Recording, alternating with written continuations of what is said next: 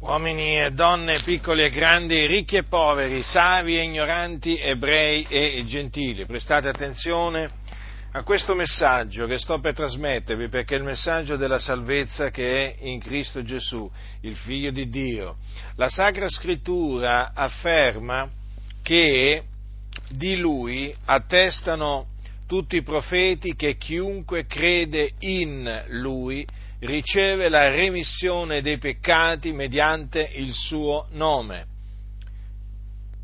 Quel lui è Gesù Cristo, il figlio di Dio.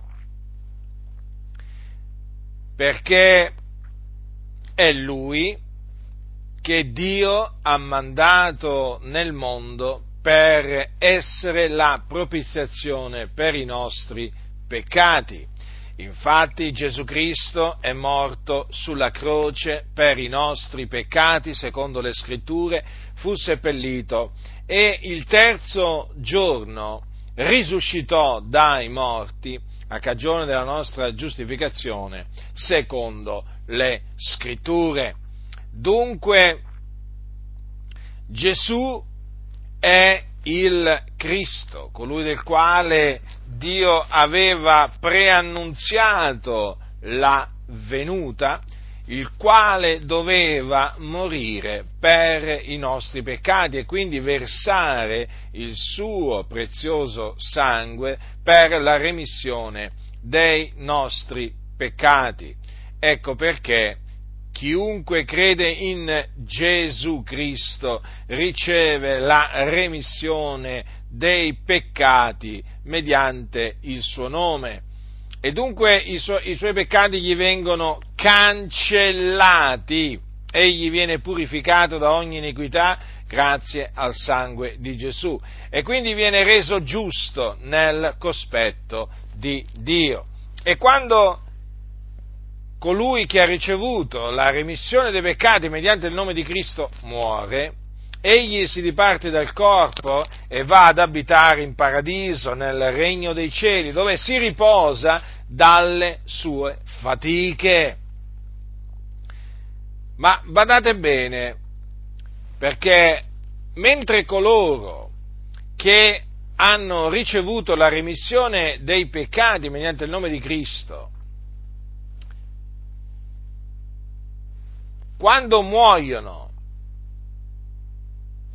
vanno ad abitare col Signore, coloro che invece rifiutano di credere in Gesù Cristo, quando muoiono, muoiono nei loro peccati. E dunque essi non muoiono in Cristo, muoiono nei loro peccati, quindi con i loro peccati ritenuti e essendo che muoiono nei loro peccati, vanno in un luogo di tormento chiamato Hades, dove c'è il fuoco e dove essi sono tormentati del continuo. Questa è la fine che aspetta dunque coloro che muoiono nei loro peccati è una fine orribile. Una fine orribile.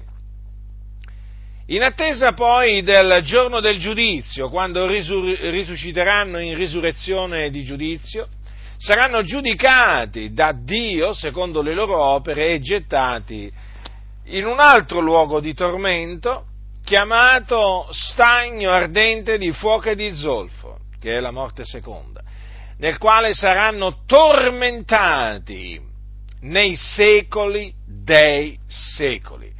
Dunque, la fine che aspetta tutti coloro che muoiono nei loro peccati è una fine orribile. Dunque, voi che mi ascoltate che siete sotto il peccato e quindi siete figliuoli di ira, sappiate questo, in Gesù Cristo vi è annunziata la remissione dei peccati.